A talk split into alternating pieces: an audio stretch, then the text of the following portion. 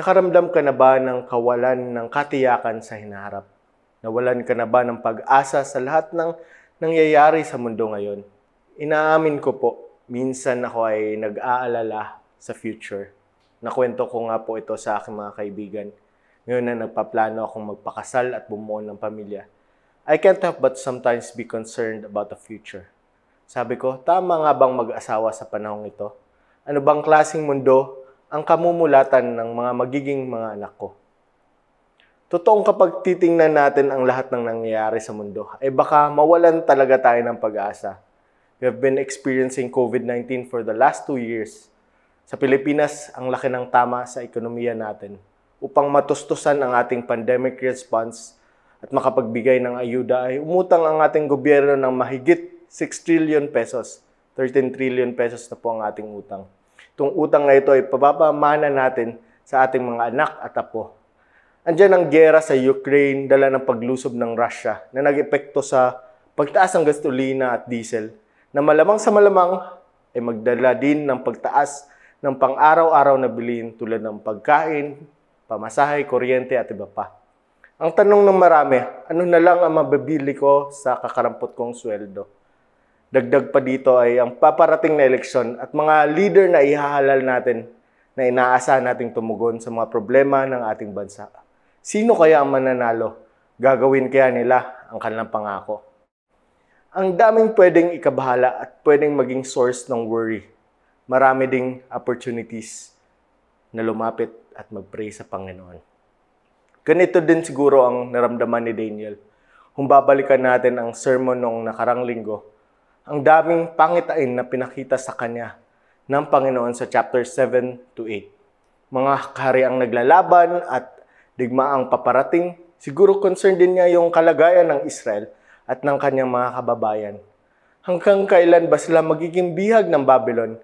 Ngayon, ibang kaharian naman ang Medo Persia ang sumakop sa Babylon at wala pa rin katiyakan ang kanilang kalayaan.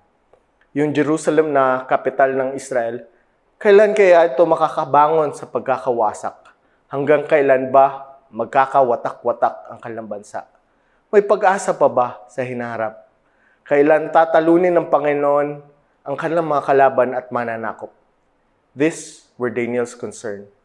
Basahin nga natin sa verses 1 to 4a ng Daniel 9. Si Darius na taga-Media na anak ni Ahasieros ang hari noon sa buong Babylonia Noong unang taon ng paghari niya, nalaman ko sa mga kasulatan na mananatiling giba ang Jerusalem sa loob ng pitongpong taon ayon sa sinabi ng Panginoon kay Propetang Jeremias.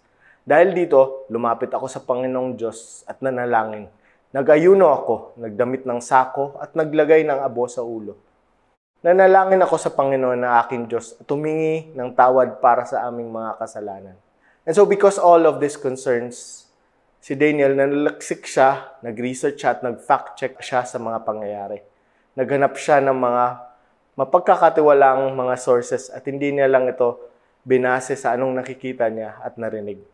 Nahanap niya ang kasulatan ng propetang Jeremias na kung saan nakasaad na 70 taon lang magiging giba ang Jerusalem na galing mismo sa Panginoon. Dahil sa bagong impormasyon na ito, nagkaroon ng sumisidhing pag-asa si Daniel Halos 70 years na rin nung wasakin ng Babylon ang Israel at mula nang naging bihag sila sa bansang ito. Naisip niya na baka malapit nang matapos ang kalang paghihirap at pagdurusa. Nagpakumbaba siya sa Diyos at lumapit dito.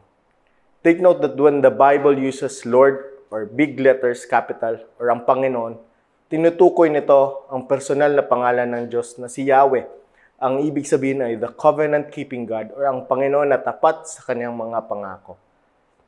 Ano ang dalangin ni Daniel? Himayin po natin at simulan nating basahin ang verses 4b to 15. Panginoon, kayo ang makapangyarihan at kahangahangang Diyos. Tapat po kayo sa pagtupad ng inyong pangako na mamahalin nyo ang mga nagmamahal sa inyo at sumusunod sa inyong mga utos. Nagkasala kami sa inyo Gumawa kami ng kasamaan at sumuway sa inyong mga utos at tutunin. Hindi kami nakinig sa inyong mga lingkod na propeta na inutusan niyong makipag-usap sa aming hari, mga pinuno, matatanda, at sa lahat ng taga-Israel. Panginoon, matuwid po kayo, pero kami ay kahiyahiya pa rin hanggang ngayon. Giyon din ang lahat ng mga mamamayan ng Juda at Jerusalem at ang lahat ng Israelita na pinangalat nyo sa malalapit at malalayong lugar dahil sa kanilang pagsuway sa inyo. Panginoon, kami ay talagang kahiyahaya, pati ang aming hari, mga pinuno at matatanda, dahil kami ay nagkasala sa inyo. Pero maawain pa rin kayo, Panginoon naming Diyos, at mapagpatawad kahit na sumuway kami sa inyo. Hindi kami sumunod sa inyo dahil hindi namin sinunod ang mga utos na ibinigay ninyo sa amin sa pamamagitan ng inyong mga lingkod na propeta. Ang lahat ng Israelita ay sumuway sa inyong kautusan. Ayaw nilang sundin ang mga sinabi niyo. At dahil sa aming pagkakasala, dumating sa amin ang sumpa na nakasulat sa kautusan ni Moises na inyong lingkod. Tinupad po ninyo ang inyong sinabi laban sa amin at sa aming mga pinuno na kami ay inyong parurusahan ng matindi. Kaya ang nangyari sa Jerusalem ay walang katulad sa buong mundo. Dumating sa amin ang parusang ito ayon sa nasusulat sa kautosan ni Moises. Pero sa kabila nito, hindi namin sinikap malugod kayo sa amin sa pamamagitan ng pagtalikod sa aming mga kasalanan at ang pagkilala sa inyong katotohanan. Kaya handa kayong parusahan kami at ginawa niyo nga dahil palagi kayong tama sa inyong mga ginagawa. Pero hindi pa rin kami sumunod sa inyo. Panginoon naming Diyos, pinakita niyo ang inyong kapangyarihan nung pinalaya ninyo ang inyong mga mamamayan sa Ehipto. At dahil dito ay naging tanyag kayo hanggang ngayon. Inaamin namin na kami ay nagkasala at gumawa ng kasamaan. Sa puntong ito, kinukumpisal ni Daniel ang mga kasalanan ng Israel at nang hindi nito pagsunod sa Panginoon. Nagpakumbaba si Daniel at inako ang kanyang kasalanan at ang kasalanan ng Israel that they as a people have sinned against God. Kinalala niya ang katapatan ng Diyos at ang kabaliktaran, ang kawalan ng katapatan ng mga taga-Israel sa Diyos. Kinalala niya ang katuwiran ng Diyos at ang kalikuan ng mga tao. Inihayag niya ang awa at kabutihan ng Diyos sa kabila ng kanilang pagiging makasalanan. Nakita niya ang katapatan ng Diyos sa pagtupad sa kanyang salita dahil ang mga bagay na kasalukuyang nararanasan nila ay mga bagay na binalaan ng Diyos sa kanila na darating kung tatalikuran nila ang Panginoon.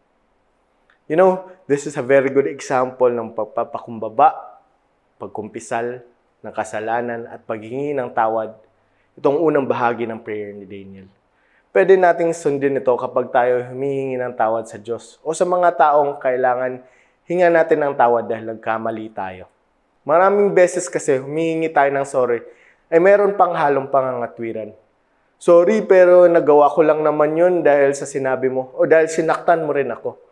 Or sorry pero ikaw kasi ginalit mo ako. Sorry pero dapat mag-sorry ka rin sa akin. Tawag dito, hashtag sorry not sorry. Pwede din natin itong maging halimbawa when we are confronted with the truth. Eh wag na tayong magrason. Kapag obvious na nagkamali tayo, eh hindi pwedeng respect my opinion na lang tulad ni Daniel, aminin natin kung saan tayo nagkamali at itama ang pwedeng itama. Pagpatuloy natin ang prayer ni Daniel sa verse 16 to 19. Kaya Panginoon, ayon sa inyong ginagawang matuwid, nakikiusap ako na alisin niyo ang inyong galit sa Jerusalem, ang inyong lungsod at banal na bundok. Dahil sa aming kasalanan at sa kasalanan ng aming mga ninuno, hinama kami at ang Jerusalem ng mga taong nakapaligid sa amin. Kaya ngayon, O Diyos, Pakinggan niyo ang aking panalangin at pagsamo. Alang-alang sa inyong pangalan, muli niyong itayo ang inyong templong nagiba at napabayaan. O Diyos, pakinggan niyo ako. Tingnan niyo ang nakakaawa naming kalagayan at ang wasak niyong bayan, kung saan kinikilala ang inyong pangalan. Hindi kami dumadalangin sa dahilang kami ay matuwid, kundi dahil sa alam namin kayo ay mahabagin. Panginoon, dinggin niyo po kami at patawarin. Tulungan niyo kami agad alang-alang sa inyong pangalan. Dahil kayo ay kinikilalang Diyos sa inyong bayan at ng inyong mamamayan. Pagkatapos ikumpasel ni Daniel ang kasalanan ng Israel, humingi siya ng kapatawaran sa Diyos. Daniel made known his request to God. Umapila siya sa Diyos batay sa awa at kabutihan ng Diyos, hindi batay sa pagiging karapat-dapat nila. Humingi siya ng kapatawaran sa Diyos at hiniling na maibalik sa dating kalagayan ang Israel. Pagkatapos manalangin ni Daniel ay napakita sa kanya si Angel Gabriel na anghel ng Panginoon. Nakinilala ni Daniel ito dahil nakita na niya ito sa mga nakaraan niyang mga pangitain o visions. Pinadala siya ng Panginoon upang ipaliwanag kay Daniel ang mga pangitain na ipinakita ng Diyos sa kanya at sabihin na narinig ng Diyos ang kanyang panalangin at siya ay nalulugod kay Daniel. He told Daniel to listen and understand what he has to say. Basahin natin ang verses 24 to 27. Apat na raan at siyam na pung taon ang tanakda ng Diyos sa banal na lungsod at sa mga kababayan mo para tigilin nila ang pagrebelde sa Diyos, para mapatawad ang kanilang kasalanan, para maipairal ng Diyos ang walang hanggang katuwiran, para matupad ang pangitain at propesiya, at para mahindog na muli ang templo sa Diyos. Dapat mong malaman at maintindihan na mula sa panahong iniutos na muling itayo ang Jerusalem hanggang sa pagdating ng pinunong hinirang ng Diyos ay lilipas muna ang 49 na taon. At sa loob ng 434 na taon ay muling itatayo ang Jerusalem na may mga plaza at tanggulan. Magiging magulo sa panahon na iyon. Pagkatapos ng 434 na taon, papatayin ang pinunong hinirang ng Diyos at walang tutulong sa Kanya darating isang hari at sisiraan ng mga tauhan niya ang bayan at ang templo. At ayon sa itinakda ng Diyos, ang pagwasak at digmaan ay magpapatuloy hanggang sa katapusan. Ang katapusan ay darating na parang baha. Ang haring iyon ay gagawa ng matibay na kasunduan sa napakaraming tao sa loob ng pitong taon. Pero pagkatapos ng tatlong taon at kalahati, ay patitigilin niya ang mga paghahandog at ilalagay niya ang kasuklam-suklam na bagay na magiging dahilan ng pagpapabaya sa templo. Mananatili ito roon hanggang sa dumating ang katapusan ng hari na itinakda ng Diyos. Medyo mahirap po itong passage na ito. Maraming numero at taon. Sa ibang mga version, magkaiba ang translation nila sa mga taon at numero. Hindi na natin ito masyadong ifo-focus. Hihimayin na lang natin ang mga detalye upang ating maintindihan. Number one, 490 years. Hindi lang 70 years ang pagpapatapon at pang-aapi sa Israel, kundi magtatagal ito ng pitong beses. Sa loob ng panahong ito ay may chance ang Israel na magbalik loob sa Panginoon, pahariin ang katuwiran, at sa gayon ay maitayong muli ang templo. Number 2, darating ang pinunong hinirang or the anointed one at papatay na ito. Number 3, muling itatayo ang Jerusalem, ngunit may hari o pinuno na darating upang sirain ito. Number 4, magpapatuloy ang digmaan, matitigil ang paghahandok sa templo, at mapapabayaan ito. Number five, lastly, darating ang katapusan na itinakda ng Diyos. Ano nga ba ang ibig sabihin ng mga detalyeng ito? Sino ang mga tinutukoy dito? Kailan matutupad ang mga ito? Nagkasundo ang mga scholar sa pagsasabi na ang pinunong hinirang or the anointed one ay si Jesus Christ. Pangalawa, ang pinuno o hari na tinutukoy ay maaring ang hari ng Syria na si Antiochus na noong 160 BC ay umatake sa Israel. Pangatlo, ang pagkasira ni Jerusalem ay maaring nangyari noong 70 AD kung saan nilusob sila ng Roman Empire. Lastly, ang mga pangyayaring ito ay magaganap pa sa pagbabalik ni Jesus. So, ano ang ibig sabihin nito? Alin ba talaga dito ang nagkatotoo na? Saan dito ang hindi pa nangyari? Ang problema ay ang mga simbolo at ang mga numero. Hindi sila perpektong tumutugma sa isa o lahat ng mga pangyayari sa ating napag-usapan. In essence, lahat ito ay totoo at sila ay may katuparan ng mga pangitain at a certain level. Ibig sabihin may isa o higit pang katuparan ang mga detalyeng ito. At maaring yung iba ay hindi pa natutupad. Ang punto dito ay tinutupad at tutuparin ng Diyos mga pangakong laman ng mga pangitain ito kahit kailan at kung paano niya man ito gustuhin. So anong gagawin natin sa lahat ng impormasyong ito natutunan natin sa Daniel. Looking at all this, what lessons can we learn from Daniel's prayer at sa sagot ng Panginoon sa kanya? Una, sa lahat ng pag-aalala natin sa buhay, maari tayong lumapit sa Panginoon. Our uncertainties and worries in life are also opportunities for us to come to God in prayer. Kaya lumapit tayo sa Panginoon, dalhin ang inyong pakiusap at kahilingan sa Diyos tulad ng ginawa ni Daniel magpakumbaba, humingi ng tawad sa Diyos, huwag matakot. Siya ay nalulugod sa ating paglapit sa Kanya. Number two, nakikinig ang Diyos sa ating panalangin at sinasagot niya ito. God listens to our prayer. Minsan feeling natin hindi naririnig ng Diyos ang ating mga dalangin. Patulad ng prayer ni Daniel, pinapakinggan ito ng Diyos. Hindi lang iyon, ito ay kanyang sasagutin. Pwedeng wag muna dahil may mas magandang plano siya. Pwedeng hindi dahil baka ikapahamak natin ito. At pwedeng oo at ibigay niya ito ngayon din at kung ano ang specifically nating hiningi. But more than the answer to our prayers, let us come to God so that we will grow in our relationship with Him. Nang makilala pa natin siya ng lubos at tayo ay matutong magtiwala sa Kanya. Panghuli, sa kabila ng kawalang katiyakan sa hinaharap, tiyak na tutuparin ng Diyos ang kanyang mga pangako. Ang Diyos ang nag-iisang tiyak sa isang libong duda, ayon nga sa kanta.